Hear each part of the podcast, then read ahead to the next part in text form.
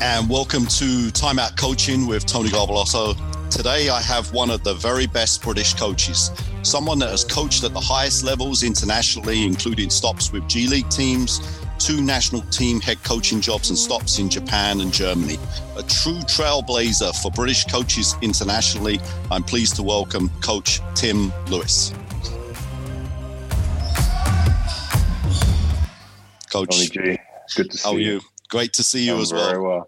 Well. Um, I mean, first of all, I mean, I, I do want to say, you know, we've we've known each other, uh, you know, almost our, you know, a whole kind of career, and um, you know, in some ways have mirrored each other. Obviously, you've coached at such a such a great level.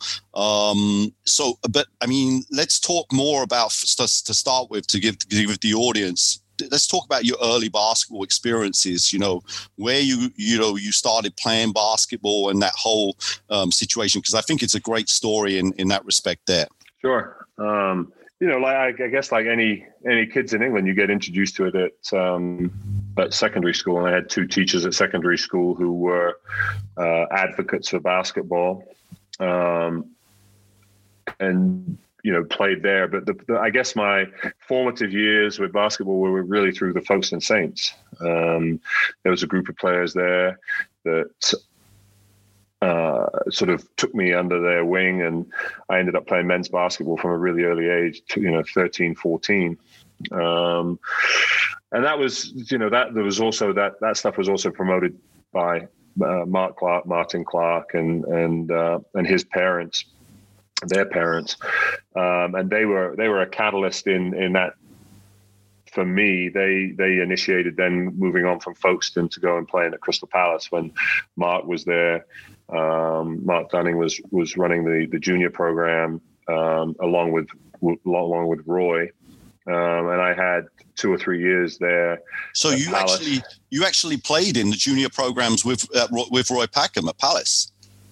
Yeah, so I, I uh, I'm trying to think now. It was the Falcons and the Eagles and whatever else it is they called them. Mark. So I was with Mark. I went up as a sort of gangly 14 year old, I think, and would would join in with with sort of both age groups, um, and it it definitely helped accelerate and and uh, sort of increase the interest in the game. We'd go up twice or three times a week, and then games. Dad, you know, mom and dad would drive me up and that was before the motorway was there. So it was, you know, it was a painstaking journey all the way up to Palace from Folkestone. Um, but I continued to play at Folkestone, and and that, that, group of guys, they had some, you know, Mickey Fisher, um, Mark Harding, and and Nimi Sandhu, people that were sort of standouts in in that Kent area that had played National League basketball.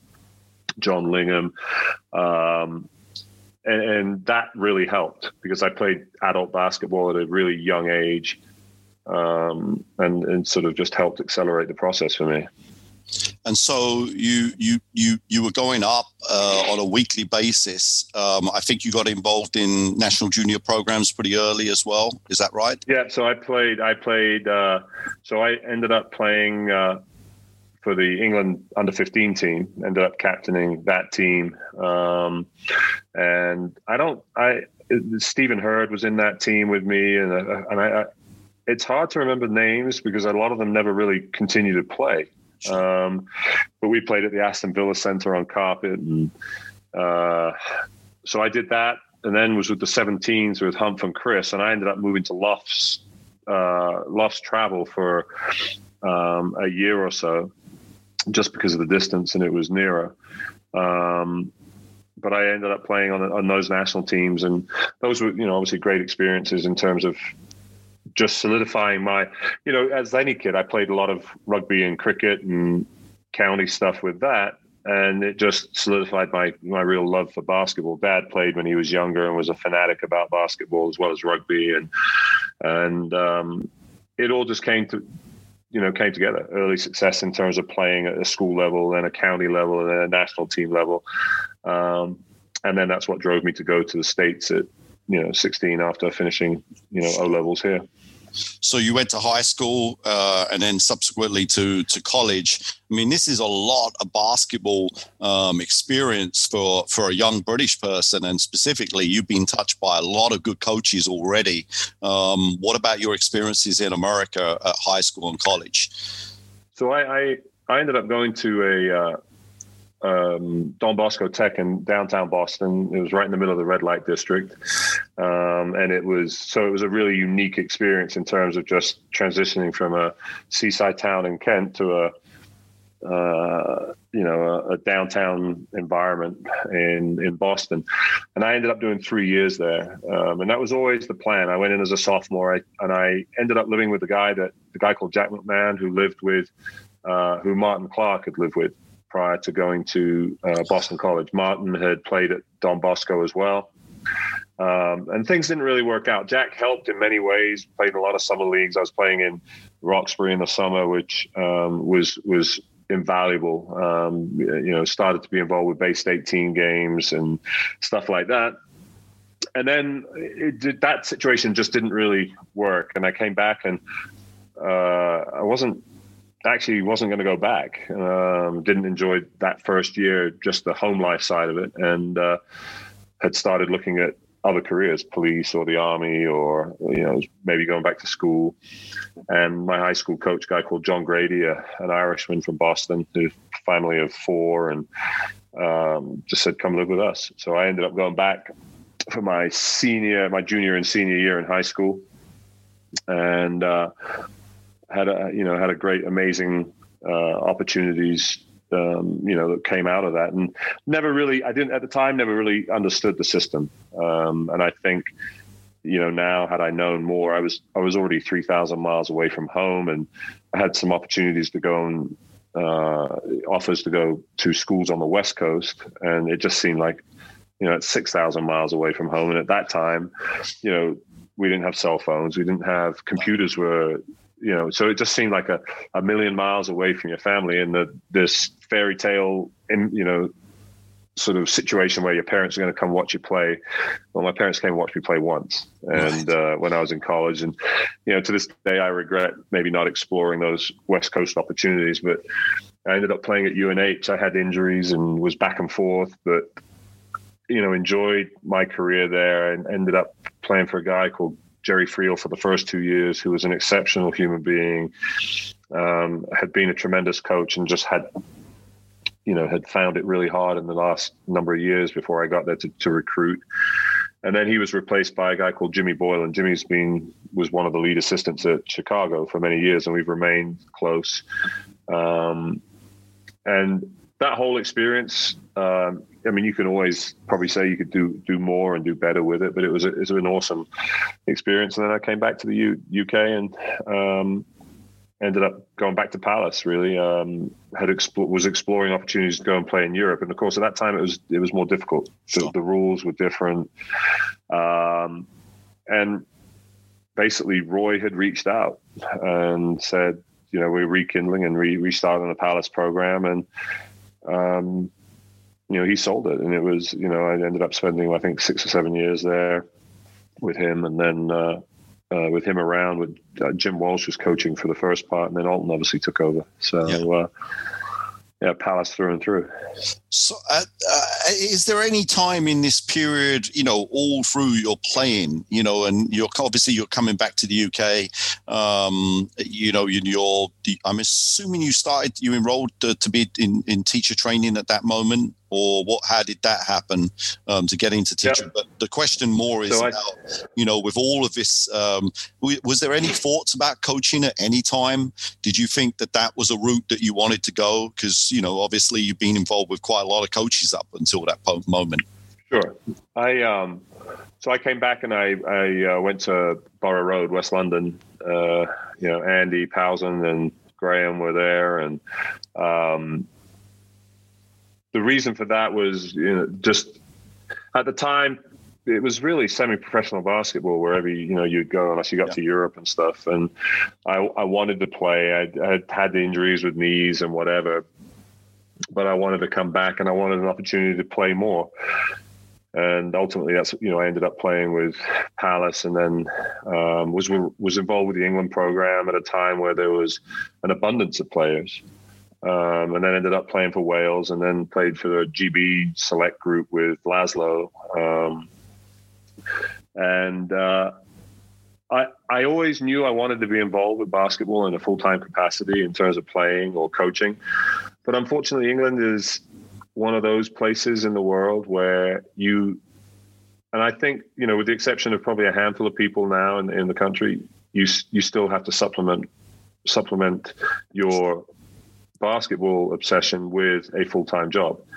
So I ended up teaching because that was what would allow me to continue to play and then obviously get involved. And at one point, I was I was playing um, I was teaching and I was coaching the you know county and then regional teams. You know the, those regional teams with um, you know around the time of when really when Richard Midgley and people like that were starting to come on the scene. And obviously you know Richard was with you and everything at, at, at London Towers. So I've always had that desire to coach and or teach.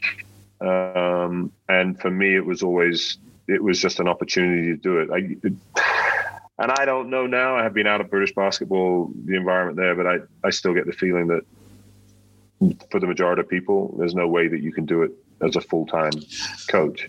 Yeah, and, I mean, and, there, and there it's is... disappointing that we're you know we're you know nearly 20 years on and it, it hasn't hasn't really changed. No. Um, and and I mean, to do the job correctly, you need to be doing it full time. Yeah, and uh, that's a great. It, you know, that's that's the it's a disappointment for me is that there are some talented coaches we've talked about before, and we'll talk about again as we come through. Um, that just never been afforded the opportunity to do it properly. And ha- have they, you know, had they been given the opportunity, or still given the opportunity to do that, then um, I think British basketball potentially could be in a better place. Yeah, I mean, we'll we'll we'll take we'll pick up on that point um, shortly. Um, what um, so now you're you're in, you start to get yourself into your teacher teacher role.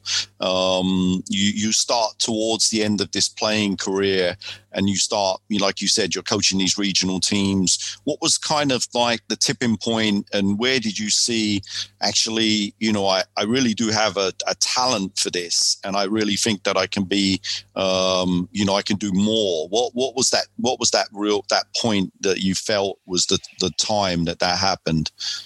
I when I was playing at Palace, there was you know I got hurt and there was an opportunity to help Alton, um, and I was also doing some stuff with some of the junior teams at the time, and um, I think it was just that feeling and that opportunity that you could help drive things. And you know, my you know philosophy, you know, has it changed? And we'll come to that as well, but has has very much has been pretty much the same all the way through. It's obviously adapted in terms of certain things that you, you know you, you, approach it and how you deal with it. But um, I think my time at Palace made me realize, you know, I got hurt and um, I got divorced in 2006, and I'd always wanted the opportunity to to coach more. And my frustration was that you know you'd have to travel to London or um, and there was no, I would have left teaching had there been a full time opportunity sure. to do basketball. And that, for whatever reason, that opportunity in the UK never presented itself. Mm. Um, and, and we'll get to that point in terms of creating opportunities, not only for myself, but for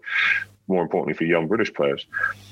Um, and so when 2006 came along and I'd been working with national teams and I'd, you know, made some connections, the opportunity presented itself to go to Spain. Um, and it, you know, Spain turned out to be a little different to what I had, was was probably going to expect expecting it to be in terms of just the way that it was managed and what was going on. But that was mm. probably, you know, part had been a turning point, knowing I wanted to do it, but then finding that opportunity and seizing that opportunity would have been, you know, 2006, 2007 when. Um, Coach, just just um, just explain that situation. I think that's really important because um, I'm going to ask you later on about you know, your advice to younger coaches to, you know, talk about the international route, you know, I still credit you as, you know, one of the trailblazers of, of, of British coaches, you know, internationally. You know, you were one of the first coaches to make this, you know, push. And so here you are in 2006, you go to Spain, explain the situation because it's, it's not just your run of the mill academy or your run of the mill situation. This is, you know, super elite level. Yeah, I mean, we, you know, I made a connection with with Rob Orellana, and uh, you know, unfortunately, things with Rob and I didn't transpire. We we we digressed on certain things. Um, you know, and I look back at it now. Rob Rob was a was definitely a, a, trailblazer in terms of what he how he approached things and what he thought about. And the experience was a remarkable experience. We had an opportunity to work with some high level players. Obviously, Ryan ended up out in in Spain, although not connected to the academy. But you know, Joel had been out there, and um, it really opened your eyes in terms of how you know what career a career in basketball you know what it looks like the day-to-day running of it the intensity the hours the thing and doing it for no next to no money mm. and that for me was the biggest thing i i i I took a, I, I, an opportunity presented itself, and I took that opportunity, and it wasn't based on on money, and it wasn't. It was based on on what was presented. As a British coach, that was the opportunity I had been looking for to to grow and expand, and you know. I've grown a lot over the last 15 years. You know, I've been around some great people, had some great opportunities, um, and you know, going from from England to to being involved with the academy, you know, was was pretty raw. and You know, happily open to admit that. um, and, and, just to explain, that's CBA, which is you know that's was still one of the biggest uh, talent academies in you know certainly in Europe and uh, has produced yeah. multiple um, international players, uh, EuroLeague players, and, and, NBA players. Absolutely. So, yeah, they've done a tremendous job in terms of moving it forward. You know, yeah. he's you know credit to Rob and he stuck with it. He had a vision. We both had a vision, and um, you know. It, he he's pursued it. You know, some of it wasn't to my liking, and you know the way that it's done, but um, he, he you know he's continued to, pro- to to progress with that and has has created something that many many clubs or academies aspire to be. And at this time, uh, had you um, because obviously you were part of the England national junior setup. Um, you know, you had been doing a lot of uh, kind of mm-hmm. you know helping with those programs and then getting yourself through those systems. What what were you around this time? Were you the under sixteen national team coach? What was the situation there? I think it was under 18s at that under time. 18s. I heard. Um, it might have been 16s. I can't. The timeline gets a little blurry with all the stuff that's yeah. gone on. But you know, I had an opportunity to uh, uh, basically initially work with Rick Woolridge. Uh, was the first head coach in national teams that I worked with, and then um, from being with Rick, I went to the under 16s as a head coach, and then I had an opportunity to work with Dave Titmus as an assistant with the 18s, um, and then had an opportunity to become the head coach of the 18s. Um, and then from there, obviously moved on to being the twenty with the twenties for for a number of years. Um, so uh, let, let's just let's just hold it hold it hold it there and let me ask you another question up until this kind of 2006 2007 um, area and then we start getting involved um, you know a little bit after that and your whole career starts taking off in a different in a different sphere who were your biggest influences up until that moment? Um, and did you have someone that you felt was a mentor or, you know, someone that you were, you know, looking towards, you know, like, hey, I'm going to start, you know, taking some of that philosophy on board? Was, were there a set of coaches that, you know, really influenced you, you know, for, for that early part of your career? You know, I, I was lucky enough to, to be around, uh, Humph and Chris Morgan, and you know both of them very different characters. Humph um, was very old school um, in his approach, but at the same time was um, was sort of advanced in terms of where basketball was. Humph always wanted to play fast and quick, and you know, with pace and you know, extend the floor, play with pressure, and those are the things that I'd always loved about basketball in terms of when I started coaching. So, um, Humph and Chris were were definitely sort of people that at the very beginning of my career helped um, in my coaching direction. I mean, Mark Dunning was was ultimately helped me, and Roy were responsible for helping me uh, move forward with being in um, in the states and really sort of buying into that. Uh, you know, both of those visited my house in Folkestone and helped with the direction and the introduction to Mark and Chris Clark and things. But the coaching direction would have come early on from Humph. Um, Interesting. Uh, and Chris, in terms of the, that junior level, obviously being around Southeast England and looking at how how we, you know, played in the regional stuff. Um, and then there was a void. It, you know, I got to that point where, you know, the BBL, Chris and obviously Nick were, were coaching in the BBL at, at, at that time, but um, there wasn't you know wasn't really a, a lot of people I, I, think it was more i had opportunities to be around like i was around laszlo and you know you took some stuff that laszlo did and uh, you know around around um, you know dave titmus and you know you'd take some of the stuff that dave did and and then obviously the way that that rick sort of ran a program in his sort of very sort of reserved nature and manner uh, you know about things so there was a, co- a collective of people that uh, I guess contributed. But I've for me, it was a lot of it was I would watch basketball and I would I determine myself this is this is what I like about it. This is what I you know I, I want to do. Um, and way before I you know as we move forward down the line, I mean, Nick and Chris have been, you know, Chris especially,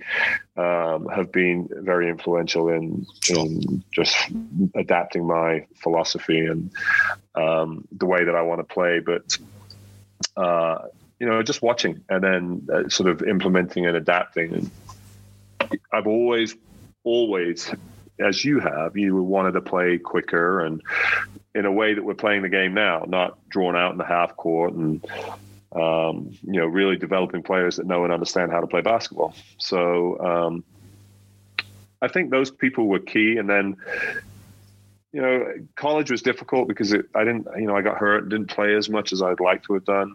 Um, and then ultimately I played with Alton, and Alton was um, played with him, and then he was obviously coaching it. And you know, Alton's just perception of the game and vision of the game was was eye opening in terms of just the things that, that he did. So, you know, he he definitely had uh, again, you know, small pieces of that puzzle get put together by a number of individuals. I wouldn't say there was, you know, one person. I think you take things from a variety of people um, and you build those or put them together, piece them together to develop your philosophy as you move forward. So uh, yeah. I, I wouldn't say there was there was one particular person that I would attribute it to. After CBA, um, what was the next stop? Um, what what was the next move? Uh, what what was the, the the link then to? The so we uh, we came back. I came back to the UK and um, really wasn't sure what direction I wanted to go in. And I'd always had a frustration that having worked with so many of the youth through the national teams and and regional teams that oftentimes there was some there would be players that you know potentially had uh, the the ability to play at you know high levels, but were never afforded the opportunity to play in the UK. You know the the BBL would have a handful of people, but we always seemed to just they you know missing out the loop. That they just there was a section there was a, uh, a part of that progression for British basketball for younger players that was just missing. And uh, it was it was at the same time that the the ACE program sort of started to kick off. And uh, I came back from from Spain and I having seen what was going on there, and ha- there were a number of British children that had players that had come over. You know why? Why was it we couldn't provide the opportunity to to um, to do the same for them in the UK? And obviously, ACE came in, and that created an opportunity to create an academic environment and an academy. And then we created the BBL, and you know, for whatever reason, we got uh, you know a lot of stick about creating that program. Um, the intent was never um, early on. I mean, to, to win the BBL, the, the, the intent was always, as stated, to to give British players that clearly had an opportunity to play at a higher level uh, the opportunity to play. And uh, we made the decision not to hire Americans. We had a couple of Aussies that were British passport holders, and again, you know, would benefit from being in a system. Um, and uh, you know, it was it wasn't an easy, you know, three years in terms of doing it, but I felt that it was uh, a, a, very successful program. Um, and had we been able to continue uh, the progression, we had an opportunity. We had uh, something on the table to try and move pe- move everything to London, very similar to what has happened since we've we've left. Mm. Um, I think that we potentially could have had something that would have been uh, would have grown and create it. You know, and as with everything in the UK, I mean, I invested my own money in it. Um, we had we had some great sponsors that were with us. And then when we were rejected out of the London scenario, um, you know, those that that those people decided that, that you know there was I think, like a lot of times, they just didn't see the value in being involved in British basketball at that time in terms of the progression of it again, um, you know, your your modesty is obviously, you know, um, coming through. Let, us let's, let's explain. You know, you set up the Essex Pirates. Um, I mean, for sure, you know, four of those players, um, you know, went on to, you know, really well incredible careers in some ways. Um, so please explain, you know, the four that were, you know, the off that first cohort. Yeah, I mean, we obviously I'd been involved with the under 20s and could see that there were some talented children, ta- talented players that um, we could either send them to the US really into an unknown, not knowing what would happen. Would they develop? Would they play? Or we could put them in an environment. And believe me, I mean, I'll, I, you know, I'm the first one to say that w- w- was it perfect in terms of what we had with everything at the Pirates? No, no, it wasn't. Um, but it was a, a process in terms of moving that forward. Um, but you know, most notably, we we had uh, Myles Hesson, Jamel Anderson, um, Zach Gachette, and um, Colin Singh were the four mainstays. We had um, a number of younger players who were within the academy, and the plan, had we moved forward, was the next year they would then be involved coming out of. Mm-hmm out of high school here, high school or college. Um, so the intention was for those guys just to play, to have give them a, to, to highlight, and ultimately for them, you know, if it was for a club that you know, whether it be Leicester or whether it was Everton or where they can move on to a better environment where they can get paid, you know, where they can actually fulfill, you know, the opportunity that presents itself or live up to the, the, the sort of standing that they clearly had the ability to do. Um, and that was that was it. First and foremost was to to give the, these players an opportunity to play and to show the rest of the country that we have players here that are more than capable. But you have to invest in them, and you have to you have to believe in them, and you have to take time to develop them. And and I and, uh, and I have to say that if, you know these minus there are very very few players that have been produced and are playing in the BBL at this moment, or in Europe, or even at a higher level, um, that have been homegrown. And you, for sure, you know, have taken a number of. The only other player I can that that comes to mind directly, who's really, you know, a top, has been a top player, is Darius Defoe. Um, you know, really and truthfully, everyone else has had an American experience, and here you have these players, especially obviously Myles Hesson, which was an incredible um, spot and that development. I mean, did you were you enjoying? You must have enjoyed that experience of working on the floor every single day. That must have been the the thing that was you know the the, the best situation for you. Absolutely. I mean, we had a great group of of you know young men involved with the program, and uh, it was you know it was high, highly rewarding to see their improvement and their you know the, the growth in their confidence. You know we you know as an organization we can't you know Jamel came out of Dougie you know initially you know Jamel was around Dougie and you know so Dougie has to take considerable credit for Jamel's formative you know years uh, Myles was in Birmingham, you know, sure. and he was around programs in Birmingham. And we, I think what we, you know, Colin was in Liverpool and with, um, uh, with Mr. Mooney, uh, yeah, with Henry. Uh, yeah, yeah, with Henry. And, um, you know, Zach was at East London. And credit needs to be given to the people that you know brought brought them into the game and and and just gave them the opportunity to start and we Absolutely. we all we did was we we I think we we saw the opportunity to provide them for for them a window to really showcase themselves and prove that we we are capable of producing young talented British players um, not to go the route of just taking these ready-made from somewhere else and supplement them at the, at the expense of what we wanted to do. Mm. So I felt that we we just we basically were a continuation of what those coaches from those areas had done with those players and they couldn't find or they couldn't provide that opportunity and i think that's what i what we tried to do um, and we you know results were were not what was no, driving us. Absolutely, it, it, was clear. It was you know, and if we had gone another five years and we only ever won five games, but we had players that had been given the opportunity to be exposed.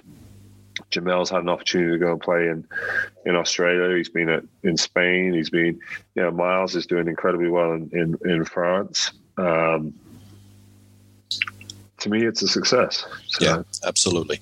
Um, it's important to say that. Uh, would you say that now 2008 um, was when we started working for each other. Would you say that this was a was a big turning point, you know, in in your career when, you know, uh, Chris Finch obviously, you know, calls us both to be be his assistants on the first GB team um, that was assembled. Uh, would you say that that was a was a was a big turning point, or I mean, because obviously he's had such an influence on both of both of our careers um, in in so many ways. Yeah, I think I, I, probably would go back a couple of years. Th- it was actually when I first took over the men, the under twenty program after Jeff, um, and we. I think that's when, for me, things really started to take a, a shape in terms of. Um, I had an opportunity to go to Commonwealth Games in 2006, 2007 in uh, right. in, in, Melbourne. Um, so that was one of the first things. But the under 20s was definitely a turning point, I think, because it, what it did is it put you in contention with teams in Europe. And we and we beat teams. and we we competed really well. We should have, you know, they changed the rules one year. We missed out by a game. Um, you know, to get to the A division, you know, and we, it was just it was hurdles. But what I did, what I felt was that it put not only me but the players in a, a position of oh, British basketball can compete at this level. Hmm. And oh, he could coach at this level, or he can, and that I think definitely helped me moving forward in terms of the my, the, you know, just the performances we had in Europe in terms of playing, uh, beating certain teams, and then ultimately being involved with the GB program, being invited in, you know, when you were with Chris, uh, to be part of that um, was a was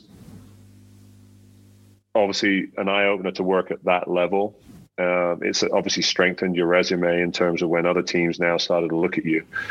Um, and obviously, you know, through that period, um, uh, we, you know, the um, Pirates and I was in Spain or whatever. That combination of all that stuff then helped for the next step in terms of once the Olympics had come and gone, in terms of then having a window to go and coach sure. overseas. Yeah, and that um, that that step was a, a, really interesting step. So, you know, you you obviously went through the whole. I mean, is there anything you want to you know talk about with regard with with the GB cycle, with the Olympic cycle? I mean, um, we're we're we're two of the people that are that are in there. Um, Coach McKesky obviously is uh, over in America at the moment, and then the other two guys uh, happen to be now on the same team. Um, so one's an NBA champion. It's funny how life works out. Um, Absolutely. Any, yeah. And, and any any thoughts on on that process? Um, I mean, you know, the whole the whole GB process was a, an incredible experience. Um, you know, from start to finish in terms of being involved with the twenties program. Um, the you know, I give a lot of credit as my as I moved as I moved forward. Warwick Cann definitely became a mentor to me in terms of you know approach to coaching and stuff, and was influential in in really making you open your eyes and think about different ways and methods. As was Chris Spice. You know, Chris was very good in terms of you know talking about how you know you know developing leadership groups and uh, you know styles of coaching and and things like that. So I think I was extremely fortunate enough to be in, involved right from the start with, um, you know, Chris, um, and and then Warwick, um, who had come from an Australian background. Chris was obviously hockey, but a, background, and, and Warwick was from basketball, but a background of sporting excellence in terms of developing coaches. And I thought, I think I, I, I look back at that and and you know feel very lucky to have been involved or had the opportunity to to to experience and learn from them and be guided by them so you know i do look at warwick at times as as as a mentor in my latter years in, in involved in all that stuff yeah and i continue to remain in contact with warwick um, i you know i felt he he was ex- I thought he did a lot for British basketball that maybe he didn't didn't get always for. get enough credit for. Mm. Um, I, you know, his he, he had a great approach to the game. Um, he was a basketball man through and through, and he was an educator. Um, so, you know, I felt, you know, that was one side of it, and then the opportunities that Chris obviously afforded me to be, you know, and my role varied as yours did. You know, we were both flexible. We would do whatever was needed by the team, uh, whether it was, you know, on the bench, scouting, you know, and that again was invaluable in terms of moving forward and understanding what what you need to do to be a professional coach. Sure. And did you uh, what what did you did you change? Did you feel you know working with Chris that you you know started to change your philosophy on you know how you taught offense or how you taught defense? Was there was there stuff that you you know really changed at that time? Yeah, I mean, I'd always, I have always had the philosophy of, you know, playing with pace and tempo, and um, you've always been a motion offense guy, an open offense guy. I've offense always guy. been, yeah. And so a lot of what Chris did made a lot of sense right away, and um, but ult- I mean, ultimately, the answer to that question is yes, of course. I mean, working with two guys like Nick and Chris and, and Paul. Paul was my assistant. was with, incredible. You know, yeah. the under twenties.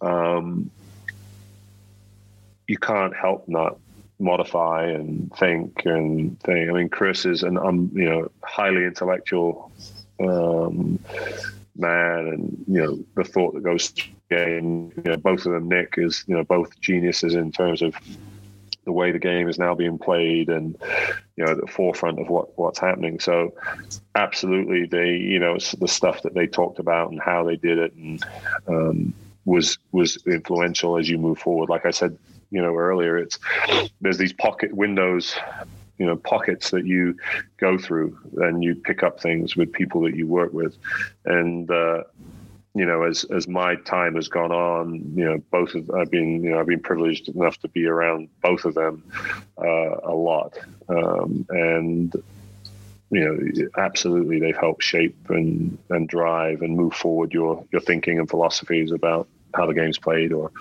or how you're going to coach.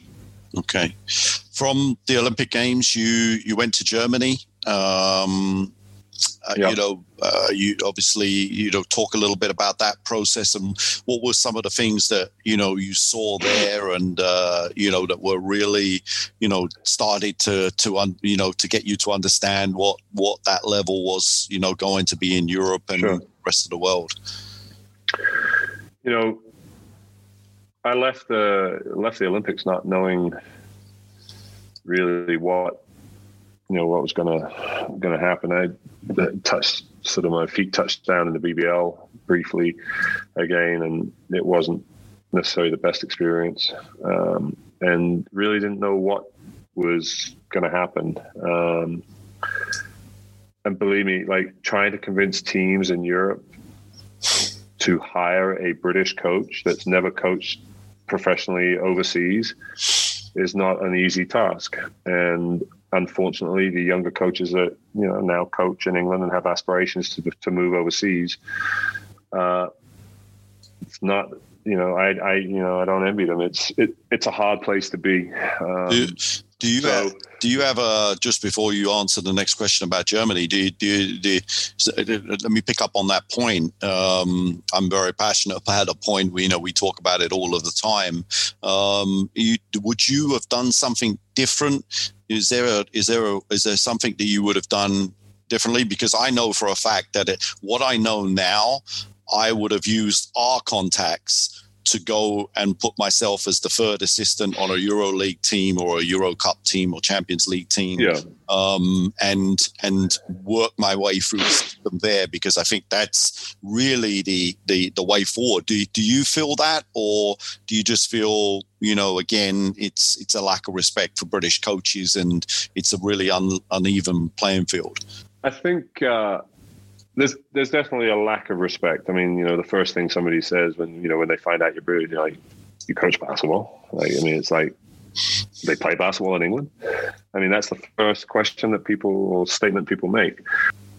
There's no doubt that in any professional sport, it's about networking in terms of knowing people that can open opportunities and doors, but you have to back yourself, and you you have to you can't just take on jobs because somebody gives you an opportunity. You have to be prove that you're good enough to do that, and you have to be prepared to work, and you have to be prepared to do it for very little money, um, and you have to be prepared to do that for five to ten years. Um, I had started that process. Like I had, you know, obviously, the, you know, the thing in Spain, and then coming back here, but there was poss- there was an opportunity possibly to go out to Rio Grande with Chris and work there. Just but you know visas and stuff. It was you know everything, and then this opportunity came up in Germany, and and obviously Torsten was a, an assistant for Chris. Uh, Torsten then coached in Edinburgh, um, and I simply sent Torsten an email and said, "This is where I'm at. This is what I'm doing. I would like to, to coach overseas, and I will come and do it for no nothing. I, am just I'm ha- I just want the opportunity."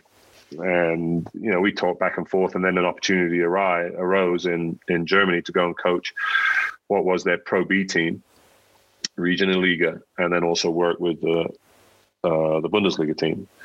And uh, I mean, I didn't even see the contract. I said yes. You know, it was it, because it was an opportunity to to finally get your foot in the door and do something. And I've always believed that if you give me the opportunity,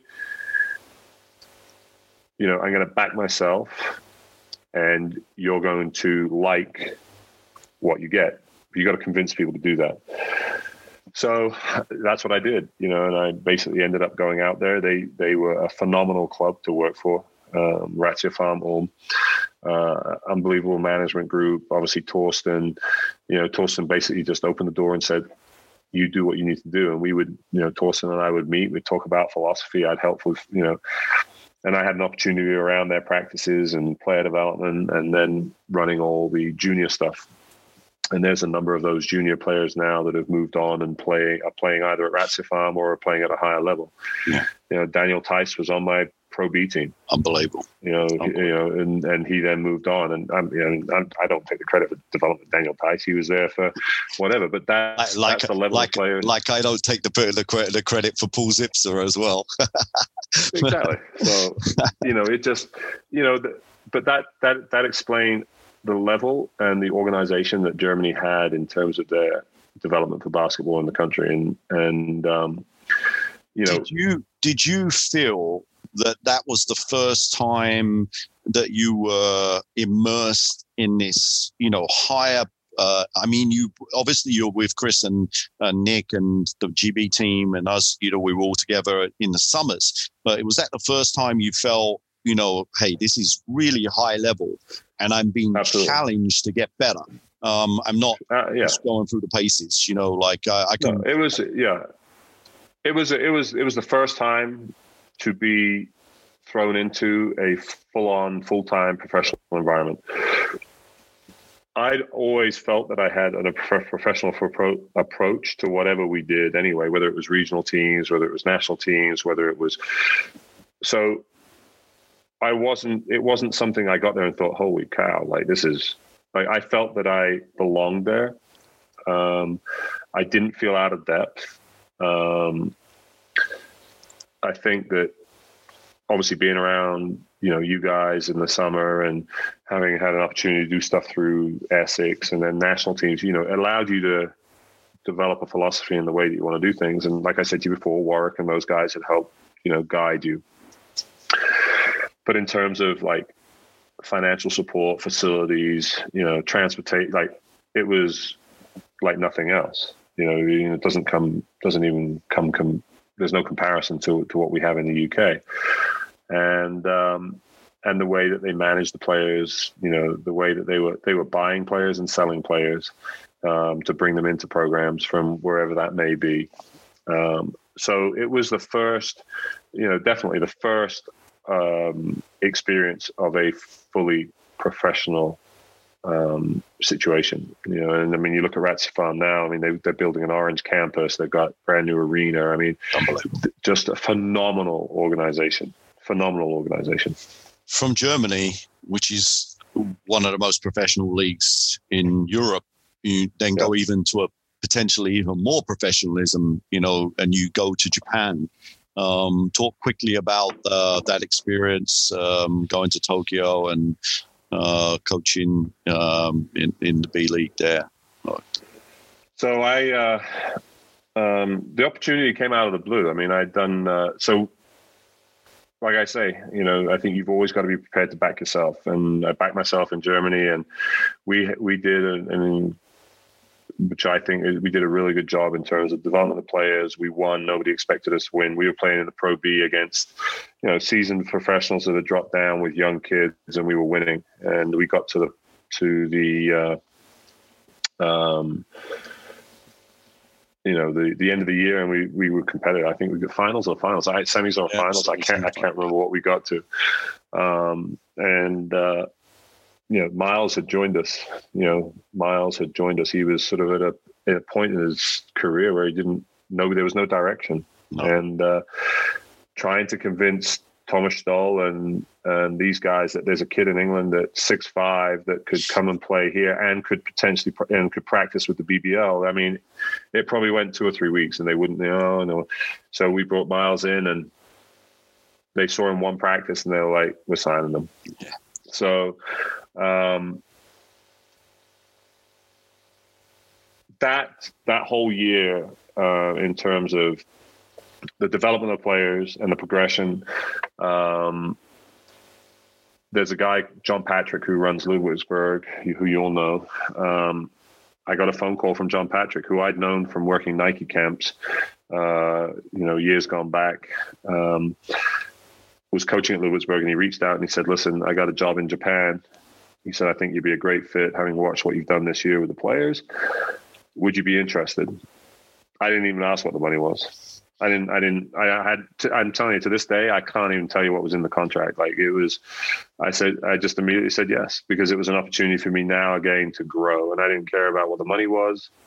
Um, all I wanted was an opportunity to step up the next rung of the coaching opportunities, and. Uh, you know, Japan is you you worked there. Japan's an interesting country in terms of it, you know, and you very much reliant on a translator. Sure. And then and then people within the organization that, that you feel you can trust. And you know, I, I had a great experience in Japan, and we were we was, we sort of teetered on the edge of being really good, and then we just never quite got to that point. We could never get over the, the tipping point, and there was a lot of you know uh, politics stuff going on at the club. It was a it was a it was a uh, company team.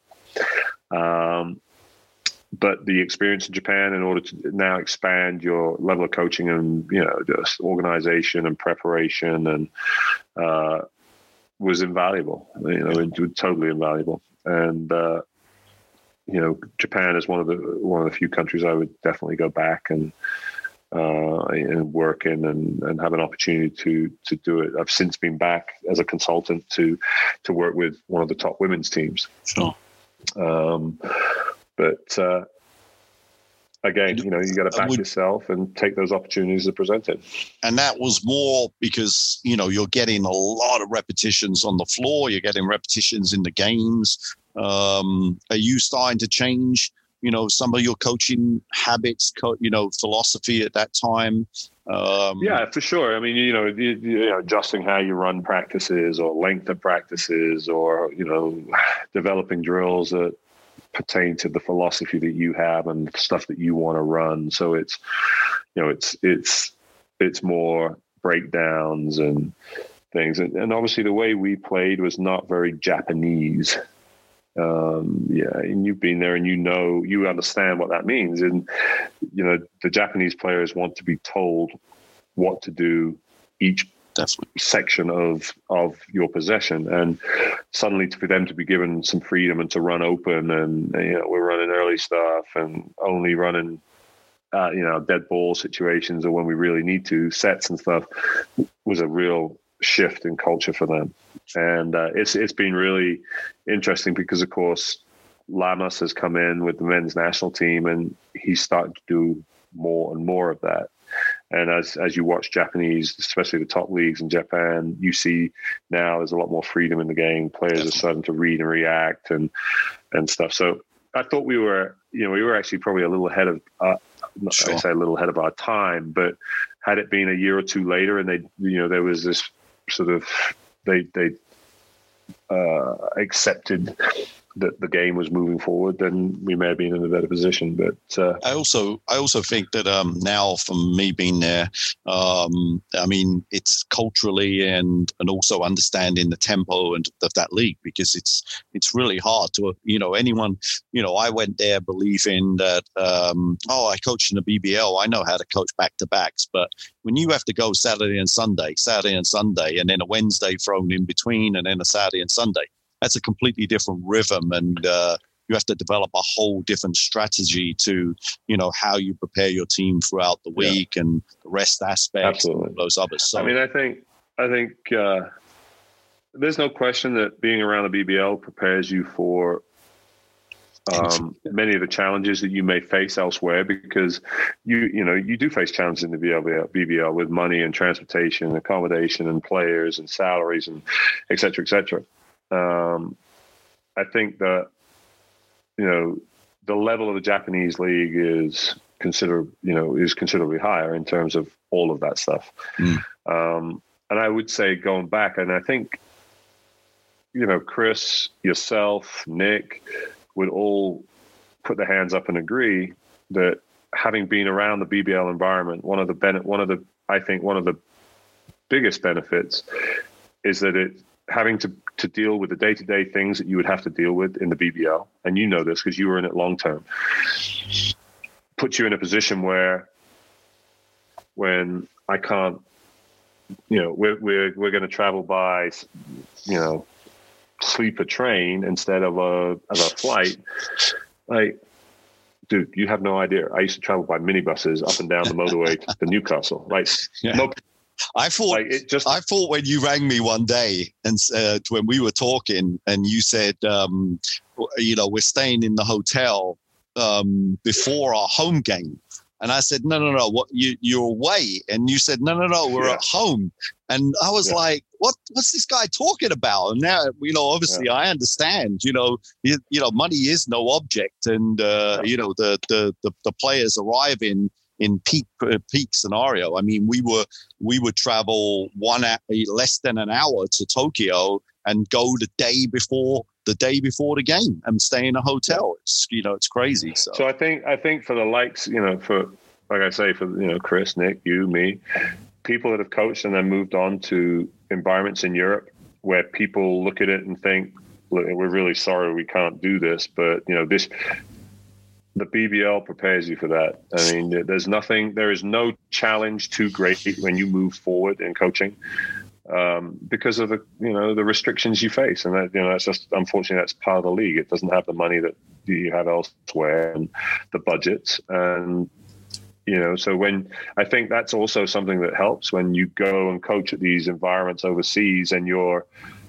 you know you get serbian coaches that are jumping up and down on the sideline because they don't have something or whatever and you're and your your approach is hey no problem. I'll deal with having four guys tonight for practice or, you know, seven guys for practice because it's become part of what you've done for 15 years. You were coached in the BBL and you've experienced it all.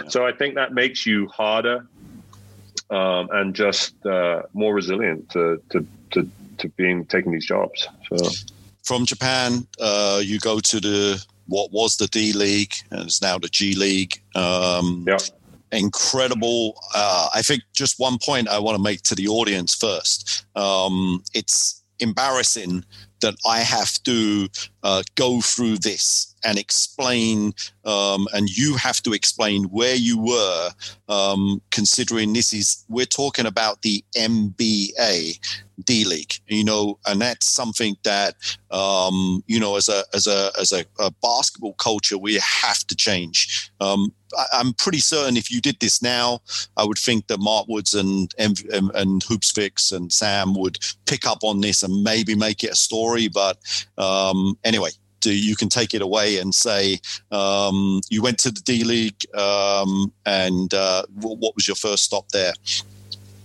So I was uh, basically hired by Phoenix to um, be part of uh, the, the, G League team in Bakersfield, which is now defunct. It sort of got it got moved to Northern Arizona. Northern Arizona sold it to D- Detroit and you know, whatever. So, uh, a an unbelievable experience you know the year working with uh, um, you know high level players that were sent down, um, high level players that were in the program trying to get back.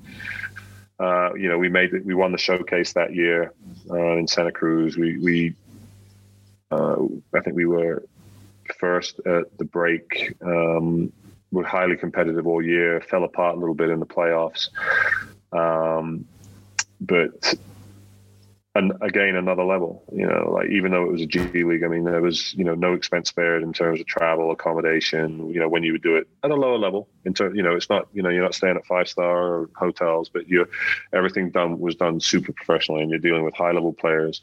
You're learning to deal you know one on one and have relationships with those players um, and you're exposed to high level coaching day in day out at not only within practice, but in the games that you play, not only with your head coach, but with head coaches from other teams in that league. Um, and then from there, um, I moved to Toronto the following year to, to the 905.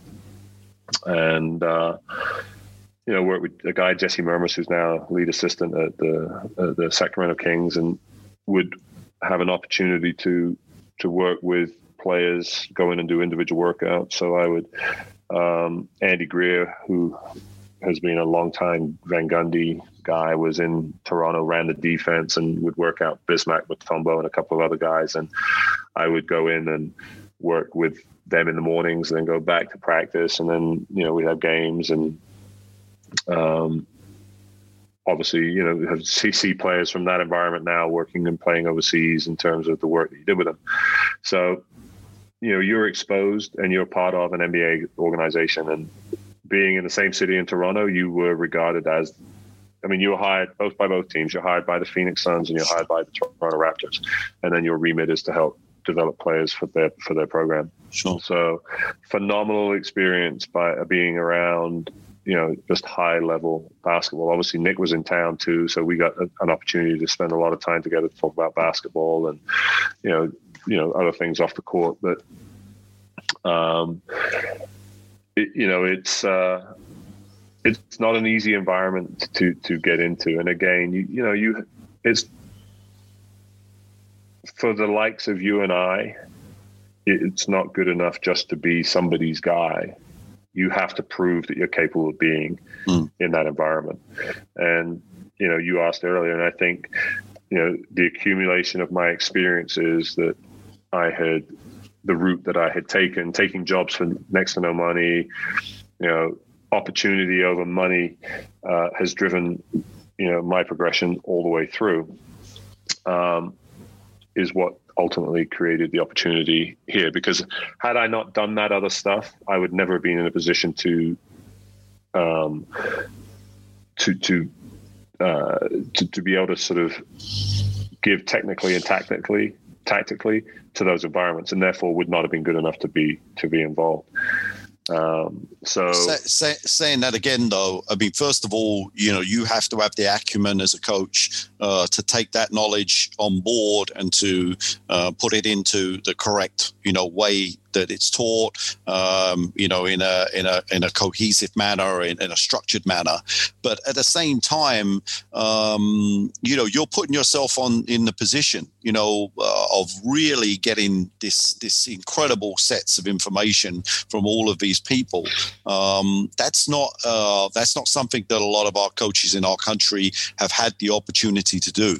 I think um, that's an important point I would like to make there. Yeah, I think when when if you were to look at uh, over a 20 year period of coaches that have, have taken or had the opportunity to experience uh, what I have had and what you have had, I'm not sure I can think of anybody that's even you know comes close to to to doing that. But I think that's also a, a mindset. Like I think one of the things that British coaches have got to overcome is I got to give up my teaching job. I got to give up my nine to five job, and I have to immerse myself full time in basketball. And if that means I have to go back and I have to make fifteen thousand pounds a year, you know, or fifteen thousand euros a year, then that's what you have to do. And and I think it's, it's, I think that's that's something that you and I share. Sure, is that we have taken we have been prepared to take that opportunity, the gambles, the risks. You've backed yourself and have said, it doesn't matter where I'm from or what, who I am or what I'm, I can do this.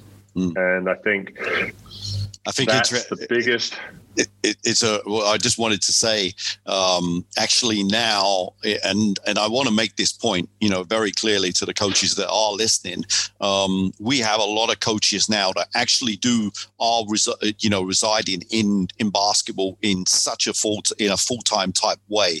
And we're talking mainly about the academy coaches. We're not talking about um, EBL one or BBL coaches but mainly the academy coaches. And unfortunately they do have a really tough uh, a tough decision to make.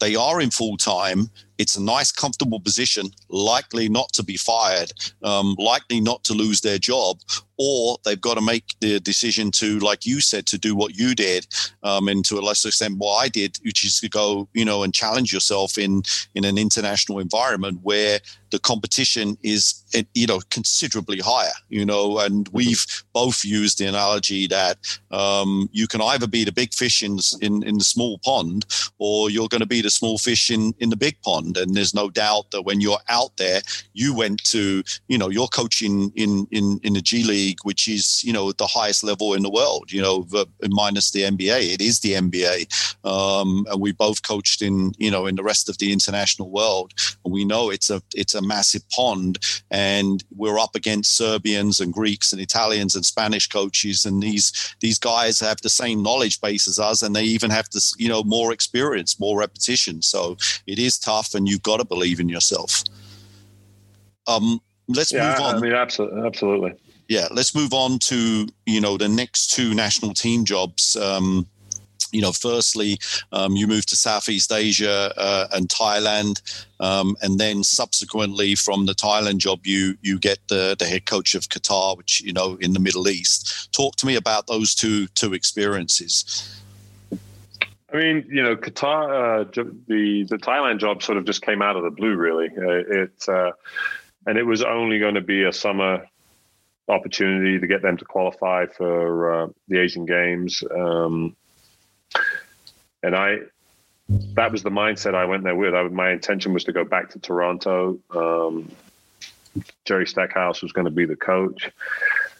And we got to, I got to Thailand. I was there for a short period of time. We we basically uh, finished silver in a in the Stankovic Cup, uh, coming very close to beating the Philippines, which has never been done.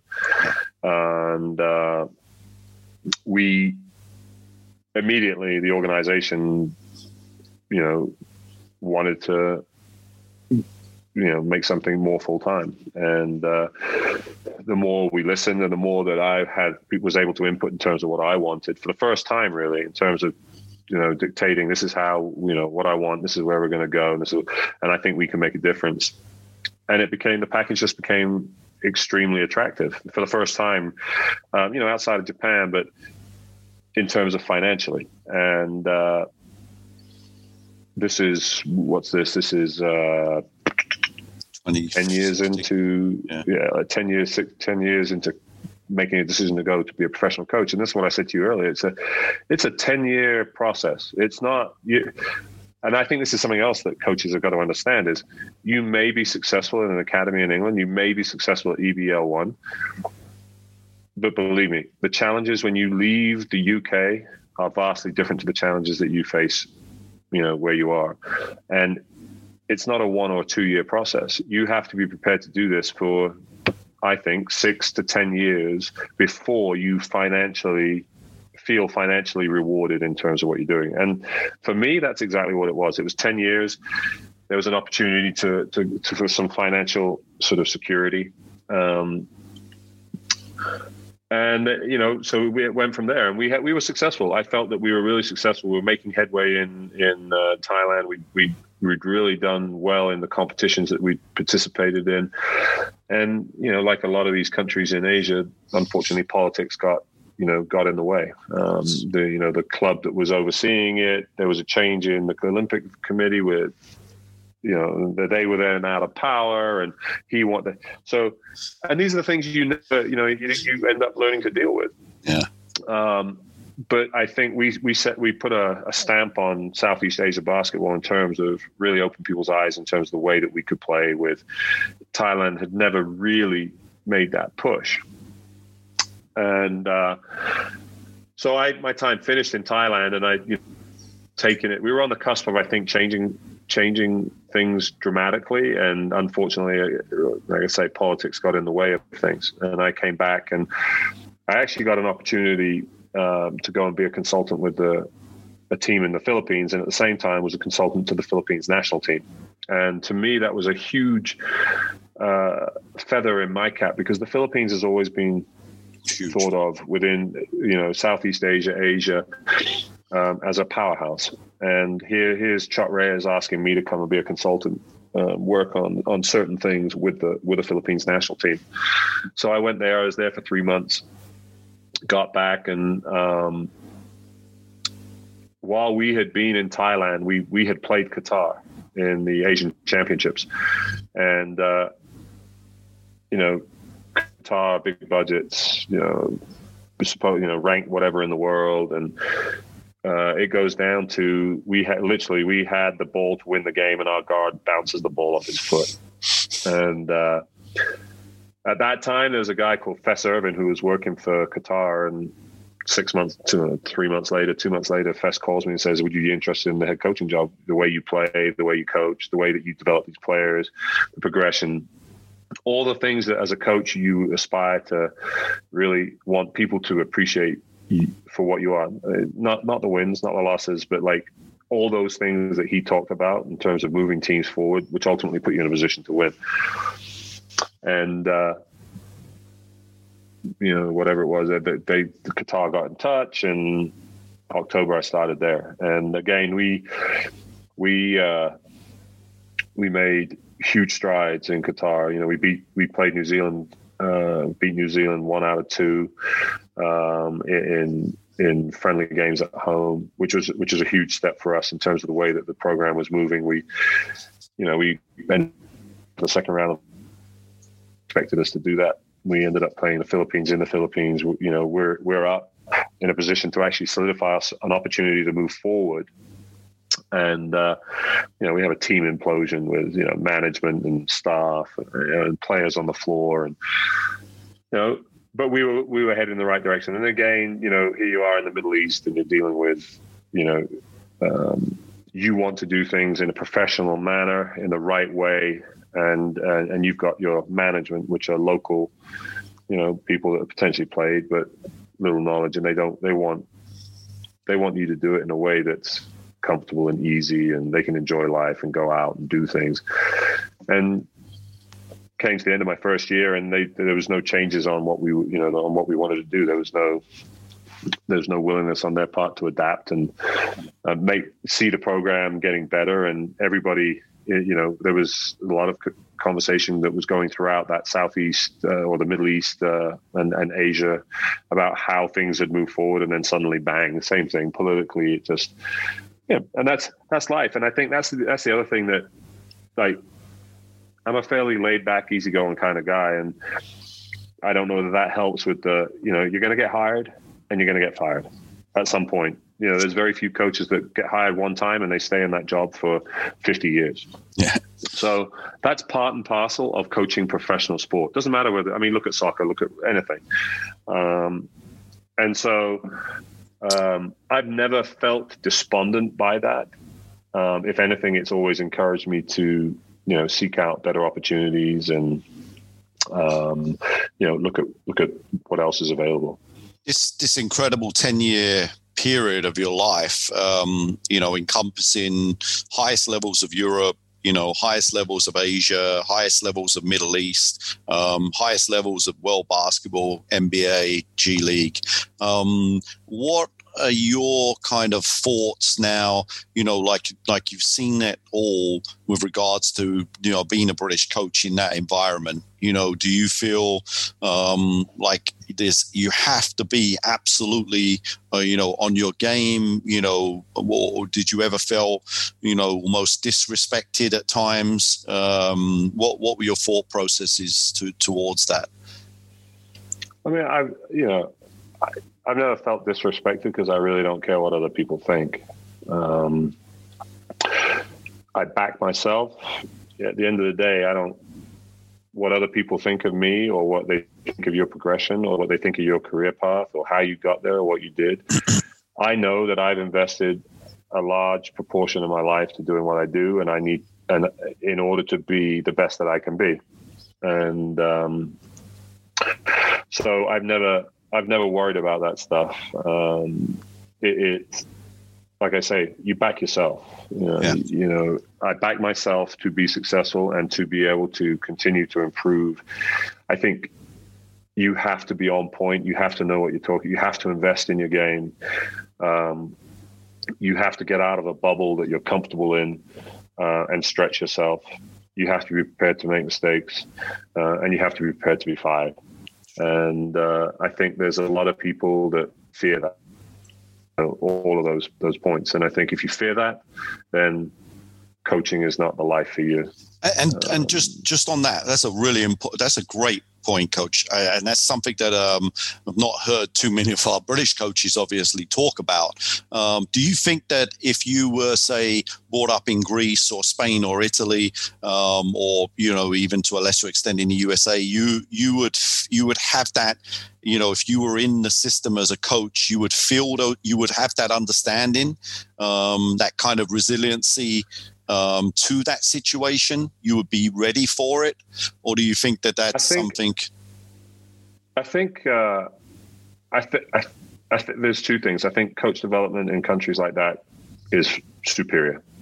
I think they produce more coaches. There are more opportunities for Italians or Greeks to coach professionally. Um, I also think that they are an environment where they see and understand that they can they see coaches hired and they see them fired and they see the hour so they have a model that they uh, you know that their expectations are met not met but they understand the expectations early on mm. i think the UK uh, and the BBL is very different. I think there are long-term coaches. Um, you know, over the years, people have been in the league. They may lose, they may win. They stay in that environment, and there's ne- no not necessarily a progression. Mm. So I don't feel like at times there is pressure. None. Like in the UK for pe- for for some some of those coaches. And don't get me wrong, there are some coaches. We talk about it all the time. There are a handful of coaches there that invest and have grown, and you've seen the, the growth. But I think part of the BBL is that there's complacency. We just we are we're prepared to stay with the same. There's there's no real coach development going to, to the detail that we see overseas that puts pressure on those coaches. There's no expectation whether they win or lose. But there's no fear of being fired. No. Absolutely. And uh, you know, so I think that's a, just a very it's a very different model and uh, you know, does that sometimes hold the the BBL back? Yeah, I, you know, I think it probably does. I think that we we are we the, the BBL or British basketball within that context has allowed us to settle for uh, mediocrity may not be the right word, but complacency.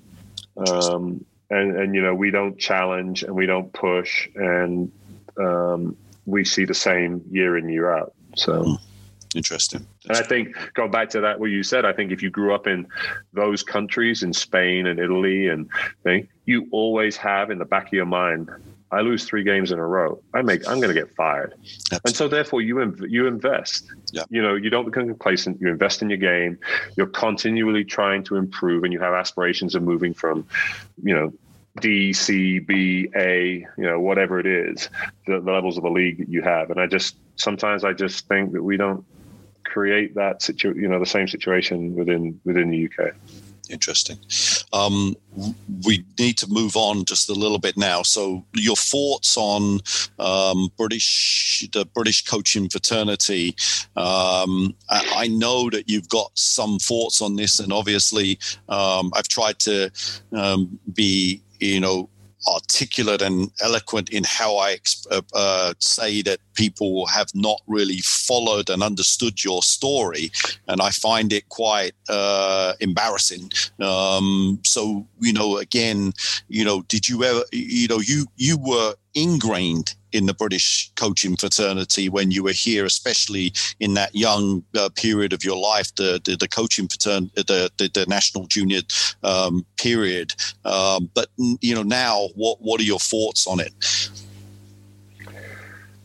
I I I have always I have always been passionate about British basketball, um, and still am and I, you know, I, you know, regardless of whether people, you know, like I said to you before, I don't. That, that doesn't, you know, people not paying attention, not knowing, whatever. It, that that's irrelevant to me. You know, um, I more than anybody, I would love to see British basketball competing in a EuroLeague environment, competing in a Euro Cup environment, because I know we have the talent, you know, the ability to do that if it was if it's to be done the right way. And um, I think first and foremost, I've always been passionate about making sure that British players have the opportunity. You know, there are some programs now that have embraced that and are starting to move forward. Um, I uh, the biggest frustration for me at all is that like there's a lot of younger coaches that that are out there that would benefit from uh, your experiences and benefit from from my experiences. Um, but I can, I mean, I don't think I've spoken to anybody. I mean, I've had a couple of coaches reach out, um, but I think there's a lot of a lot of information that, like I said, you were talking earlier, like you know, 30 years of experience within basketball and 30 years of experience within basketball, 60 years combined of basketball, and yet, and and very different experiences to a lot of the coaches or a lot of the people that are involved with basketball mm. that could help, or even help open doors for people elsewhere, and yet nobody, you know, you, you don't feel that they use you as a resource. I don't. Do you think that that? I mean, you know, we've obviously had these discussions. So, um, I mean, do you feel, you know, federation, you know, that's something that you know we we do a poor job of, not just basketball England, you know, British basketball, reaching out, trying to bring, you know, people with expertise in, you know, even on a, you know, advisory type role. Um, do you feel that that that should have happened or could have happened? Yeah, I mean, uh, for sure. Uh, yeah, ultimately, we're coaches and teachers, and we want to, you know, as a coach and a teacher, you're always trying to impart knowledge or wisdom or help develop people. Um, and I think you have, you know, you you have available resources to you and that's not just you and I. I mean, it's it's a multitude of coaches that are around, even coaches that you know may operate now in the BBL. Why you know why has Rob been so successful? Mm. You know, what is it that Rob Paternostro has done? You know, to, to undoubtedly be one of the most successful coaches around in the in the modern game. You know, in the modern time.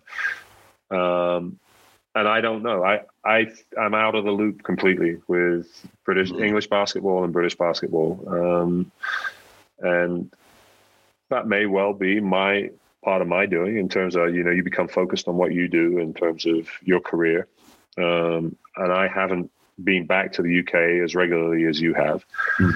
um, but at the same time i also think that if you look at other federations and organizations around the world they utilize people's experiences. They you know we're getting to a point now where there are some bright young coaches coming through that could really do with, you know, direction and coach education. And this is you know adapting to a professional lifestyle your next stage. Um, but uh, and i that may be in place but i don't mm. know. Um, it's not something that that i've involved in. My you know i'm i've always been happy to to volunteer time and talk to people or do whatever. Um, but uh, you know, there's a change of management within both those organisations, GB Basketball and with England Basketball, and you know, sometimes stuff just gets you know missed out or you know pushed under a carpet and forgotten about because it's just you know there's so many other things going on we could talk and you know we have just skirted over a lot of the your your career and you know philosophy and everything else which i always um, you know hate doing because there's just so many directions we can go on in these talks but we've already been going for almost an hour and a half so it might just, have to be a, a, part two Tony. yeah it must definitely be a part two so let's go with four quick questions to finish this up sure. with um, yeah. favorite drill um, you know, uh, yeah, favorite favorite basketball drill. Or oh man, I mean, there's so many now. I mean, it's you know, more, over time. One of the things you talked about was development. Like everything I do now is is as a young coach, you kind of see things and put it in, and it's never never connected to what you're doing. And you know, a lot of breakdown stuff. I've you know, you've streamlined in terms of what we do, so everything's game related. Um, and believe me, you know, when I say know, tell you, and you'll know this, like the best stuff is the basic stuff. because it underpins everything you're going to do, uh, no matter what. Um, I'm not a huge sets guy in terms of you know I want to play you know early reads and transition, open offense. Um, so we you know spent a lot of time on on that you know, really being solid defensively, working on defensive transition, eliminating easy baskets for the opposition, forcing them to take analytically, you know, bad shots. Um, so everything like it, it's really hard. I mean, there's so many drills that I, and you, and you know, as you move forward, you get your package starts like this, and then your package becomes smaller and smaller because you realize that, you know what, it's the key stuff, it's the fundamentals, it's the basics that's repeated daily. It becomes a habit. You know, Aristotle has a great uh, you know, you, you, know, you are repeat, you are what you do repeatedly. You are repeatedly what you do. Do what you are repeatedly, and it's awesome. When we were doing national teams, John Clark, who was with me, was the one that found that, and we had it on everything that we gave players. You know, you are what you repeatedly do, and it's about habit, and it's about run. You know, the, so it's become really simple. The game is really simple, and we make it complicated. And I found over the, that's one, you know, probably one of the things over the time is that there's a lot there's a lot of basic drills that I do that are related, and we you know from two on two, three on three, four on four. We may may not get to five on five at, at times, um, but it helps you deliver the message you know on a on a regular basis. So I, I don't know. I don't think I could give you one particular. All right, okay.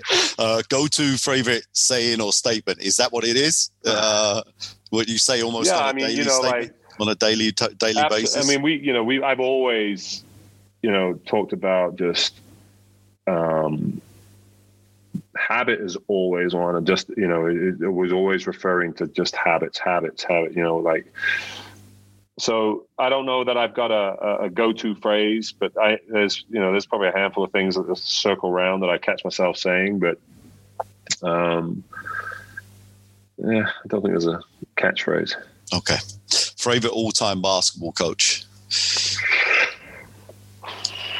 Um, I mean, I've had the opportunity to work alongside some great people, and uh, you know, all time favorite. I, I you know, I, I love what Popovich has always done in terms of just the simplicity and stuff that he does, and have admired that and had an opportunity to be around the Spurs for a while. Um, but I'm telling you now, like the two guys that have been in both of our lives, Nick Nurse and Chris Finch, um, uh, two probably two of the best coaches I've ever seen in terms of the way that they they are able to master the game. And you know, Chris should be there, Nick is there, um, and that's been you know thing. So I think you know, for me, those two guys have you know they're just phenomenal people, phenomenal coaches.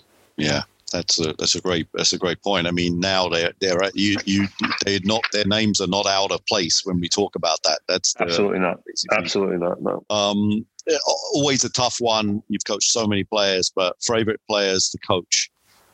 You know, I had a a lot of my. Uh, the, the young guys that I've coached have been some of the best, like Jamel, um, Colin, uh, Myles, Zach, um, you know, along with people that went, you know, had the opportunity to work with that, you know, Coach Andrew Sullivan, um, Dan Clark, you know, Richard Midgley, like a lot of the younger kids that I've been around. And then, you know, obviously being having an opportunity to be around Luol in terms of his professionalism. Um, you know, there were two or three of those guys on that team, Andy Betts and Robert Archibald, were, you know, phenomenal people and you know just in terms of thing but also their percent you know their, their game and the ability to absorb information and their knowledge you know from uh, a british perspective. And then you know i had an opportunity to be around a number of high level you know witness being around a lot, a lot of high level players. So uh, yeah i you know i've, I've had immense satisfaction from th- that younger generation of players that have been uh, been involved coach uh, we got to wrap it up here now um, we like i said we could talk for um, more than three or four hours uh, and, and just go into some of the details but um, i really appreciate it i just want to say uh, thank you for being on this uh, timeout um, podcast. But more importantly, I hope that the coaches um, really, you know, try to take something from from your story and from what you've done, you know, and what you've achieved, because um, it is an incredible achievement for where you have gone. Um, and I hope that it inspires um, coaches to believe that they can get to that level um, if they, you know, are willing to take you know some degree of risk and also you know to push themselves to you know to to even further in their boundaries uh, yeah I, absolutely. And i think that's that's part you know part of us moving on and passing on and um, you know expectations of older coaches in order to help these young we're not going to be able to do it you know for the rest of our lives. And there's going to be another another generation behind the next generation and behind the next generation. And ultimately you have to share and you have to be prepared to to to, to help and promote um, especially when it's such a closed knit community that we have within British basketball with all the challenges and the hurdles that, that we have to face. Great. Thank you, coach. Really appreciate it. Tony, I appreciate it. Thank you very much. Thanks for listening to another episode of Time Out. You can now find all of our episodes on iTunes and Spotify so please like, subscribe, and let us know who you'd like to hear from in a future episode.